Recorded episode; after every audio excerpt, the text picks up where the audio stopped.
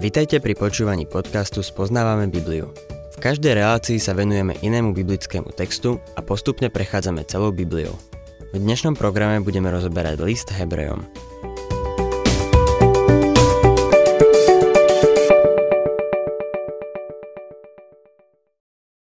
Milí poslucháči, vyvrcholenie epištoly Hebrejom máme v 8. kapitole, ktorú máme pred sebou.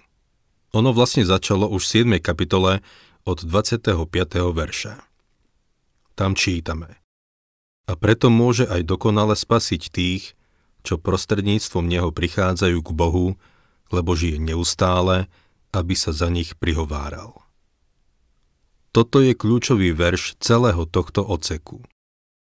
Dôraz je tu na tom, že Pán Ježiš Kristus je živý. Nie je mŕtvý. Nie je na kríži. Neleží v hrobe vstal z mŕtvych a dôraz je tu na živom Kristovi. Potom 26. verš. Veď bolo aj vhodné, aby sme mali takého veľkňaza, on je to, čo potrebujeme, svetého, vo vzťahu k Bohu, nevinného, nikdy neurobil niečo, z čoho by ho bolo možné obviniť, nepoškvrneného, bez akejkoľvek mravnej nečistoty, oddeleného od riešnikov, v živote i charaktere aj keď je medzi nami a chce, aby sme k nemu prišli. Povýšeného nad nebesia je v Božej prítomnosti.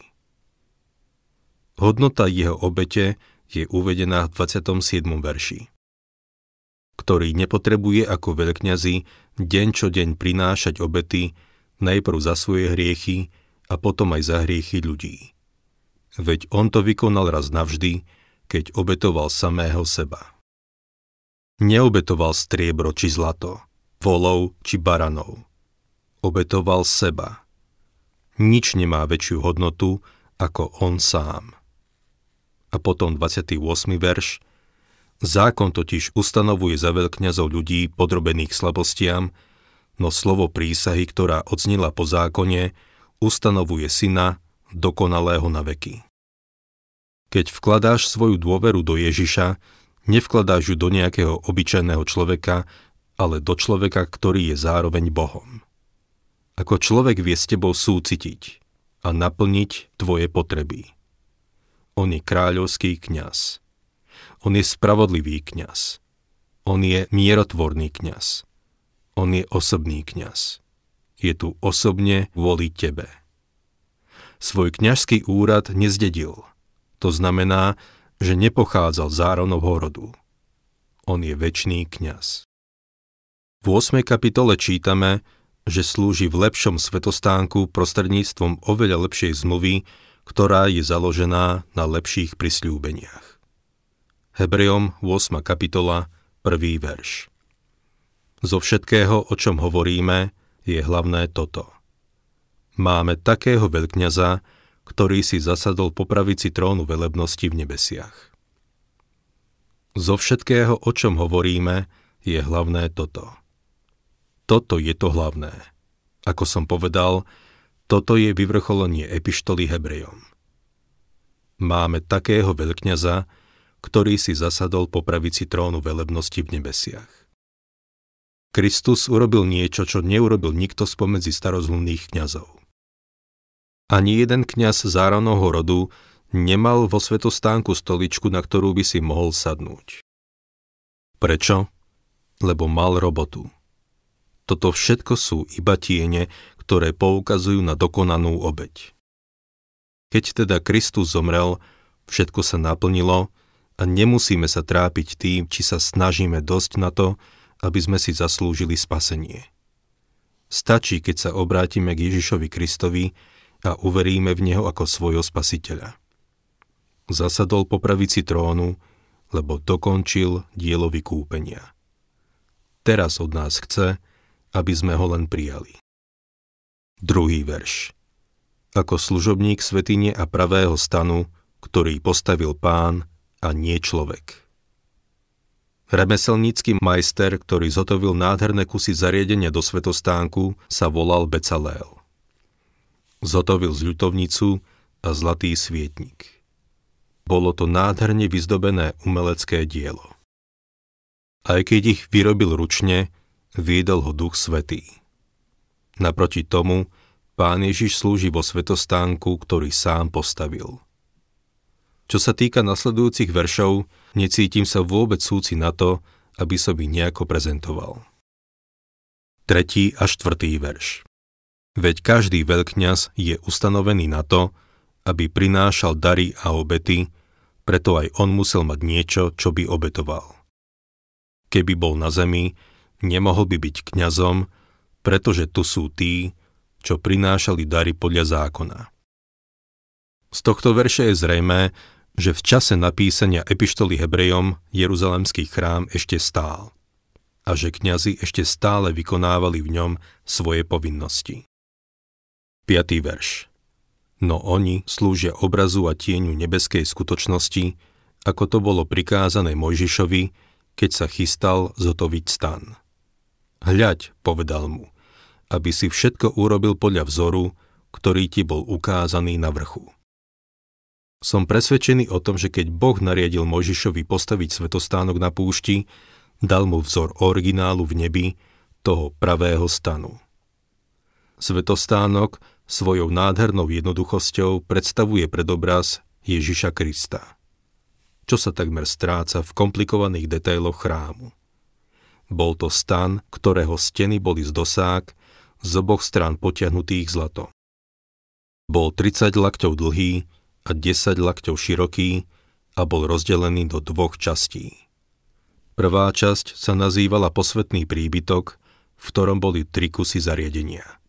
Zlatý svietnik, zlatý stôl predkladaných chlebov a zlatý oltár, na ktorom sa spaľovalo voňavé kadidlo. Nič iné sa na ňom neobetovalo, iba voňavé kadidlo. Svietnik zobrazoval Krista ako svetlo sveta. Stôl predkladaných chlebov ho symbolizoval ako chlieb života. Zlatý kadidlový oltár, pri ktorom veľkňaz predkladal modlitby, poukazoval na Krista, ktorý sa za nás prihovára. V deň zmierenia potom veľkňaz prešiel cez oddelujúcu oponu do vnútornej časti Svetine Svetých, v ktorej boli dva kusy zariadenia. Archa zmluvy, ktorá bola znútra i zvonka obložená rídzim zlatom a v ktorej bolo desatoro vytesané do kamenných tabúľ, džbán s mannou a Áronova palica, ktorá vypučala. Desatoro predstavuje to, že Pán Ježiš Kristus prišiel naplniť zákon a On ako jediný ho zachoval vo všetkých detailoch. Džbán s mannou poukazuje na to, že je chlebom života. Dokonca aj dnes. Áronova palica, ktorá vypučala, poukazuje na Kristovo vzkriesenie.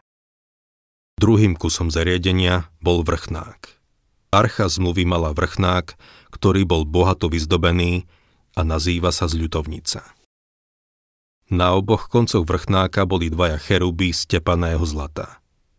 Raz do roka veľkňaz dal na vrchnák krv a tým sa stal zľutovnicou. To bolo miesto Božieho prebývania – čiže miesto, kde sa Boh stretával so svojím izraelským ľudom.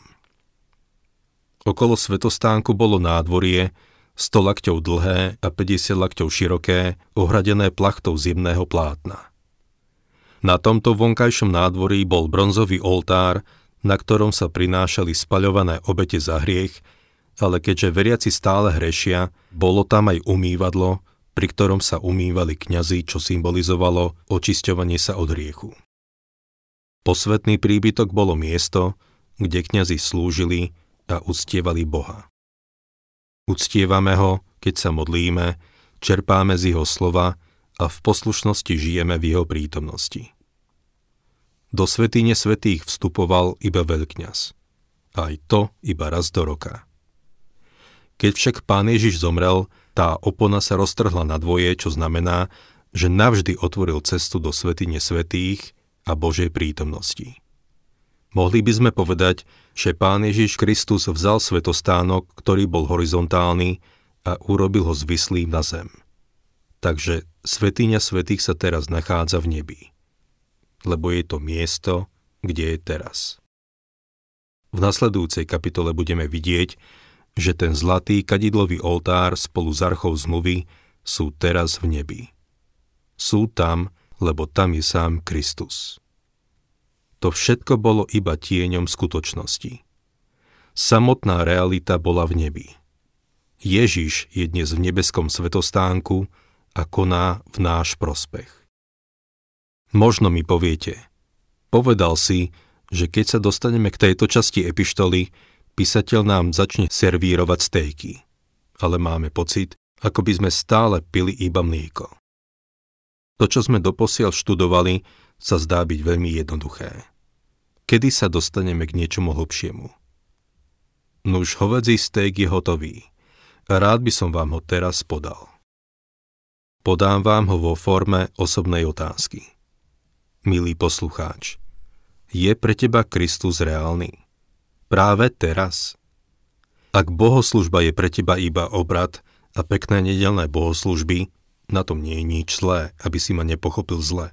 Ale myslíš si, že to je bohoslužba, keď slúžiš Bohu, keď učíš v nedelnej besiedke alebo spievaš spevokole, mám pre teba novinu.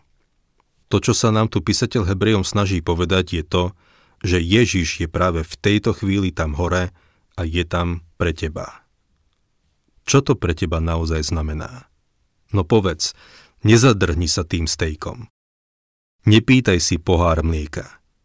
Nezapodievaj sa malichernosťami. Nechaj hrnce a panvice tak Marta. Nemusíš sa teraz o ne starať sadni si k Ježišovým nohám. Dovoľ mu stať sa realitou v tvojom živote. Keď si dnes odišiel z domu, vzal si ho so sebou. Bol si si vedomý jeho prítomnosti.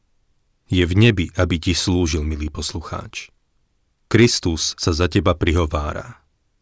Treba k nemu ísť a vyznať mu svoj hriech. Čím je to, že trápiš svojho kazateľa až na smrť? Prečo k nemu neustále chodíš kvôli poradenstvu? Nie je Ježiš pre teba reálny. Prestaň sa správať ako malé bábetko, ktoré si neustále potrebuje odgrgnúť. Dospej. Vojdi do prítomnosti živého spasiteľa. To je to, o čom tu autor píše. Kiež by Boh strhol závoj z našich očí a urobil Ježiša Krista skutočnou realitou. Vo všetkej svojej moci, spasení, láske a starostlivosti o teba. Ľudia sa ma pýtajú, prečo nebojuješ proti korupcii a bezpráviu? Dôvod, prečo nekážem o tých veciach je ten, že vyučujem Božie slovo a snažím sa ľudí dostať do prítomnosti živého Krista. Keď sa to stane, všetko ostatné zapadne na svoje miesto. Ak kráčaš vo svetle jeho prítomnosti, pôjdeš s ním dole ulicou. Ak pôjdeš do výčapu, Kristus bude musieť ísť s tebou. Neviem, či ho chceš zobrať do baru. Keď je Kristus s tebou, veľa vecí prestaneš robiť a uvažovať nad nimi. Keď si budeš stále vedomý Kristovej prítomnosti, budeš si dávať pozor na svoje správanie. On je živý a prihovára sa za nás. On žije.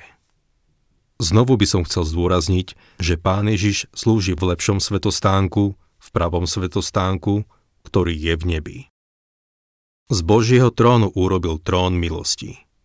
Nabáda nás, aby sme k nemu pristúpili s dôverou a istotou, že je tam. Viac ako čokoľvek iné sa musíme modliť túto modlitbu. Pane, verím, pomôž mojej neviere. Neviem ako vy, milí poslucháči, ale moja neviera je väčšia ako moja viera. Musíme k nemu pristupovať vo viere.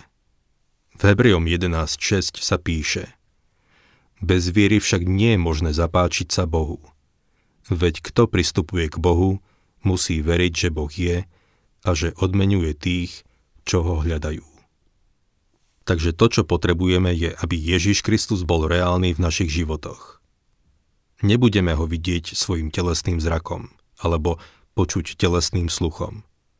Ale budeme ho vidieť a počuť tým vnútorným zrakom a sluchom, ktorý môže otvoriť iba viera. O aké je len toto nádherné. Možno si myslíte, že sme sa trochu zasekli v tejto pasáži. Nie, sme v jeho prítomnosti. nachádzame sa na vrchole tejto epištoly. Kráčame vo vysokej kukurici. Toto je nádherný odsek Božieho slova. Čítajme ďalej šiestý verš. Teraz však dostal o toľko vznešenejšiu službu, okoľko je lepšia zmluva, ktorej je prostredníkom, lebo je ustanovená lepšími prisľúbeniami. Teraz však dostal vznešenejšiu službu.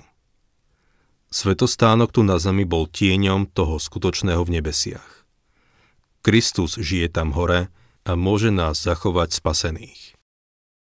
Niekto sa možno opýta – Myslíš si, že môžeš stratiť svoje spasenie? Musím sa vám priznať. Ak by Kristus nebol teraz tam hore, stratil by som ho ešte pred západom slnka. Má so mnou problémy a možno má aj s vami. Ale vďaka Bohu je tam. Ako ho len potrebujeme. On je prostredníkom tejto lepšej zmluvy. Na budúce si o tej lepšej zmluve ktorá je ustanovená lepšími prisľúbeniami, povieme viac. Dovtedy si dávate pozor na to, aby ste žili s vedomím jeho prítomnosti.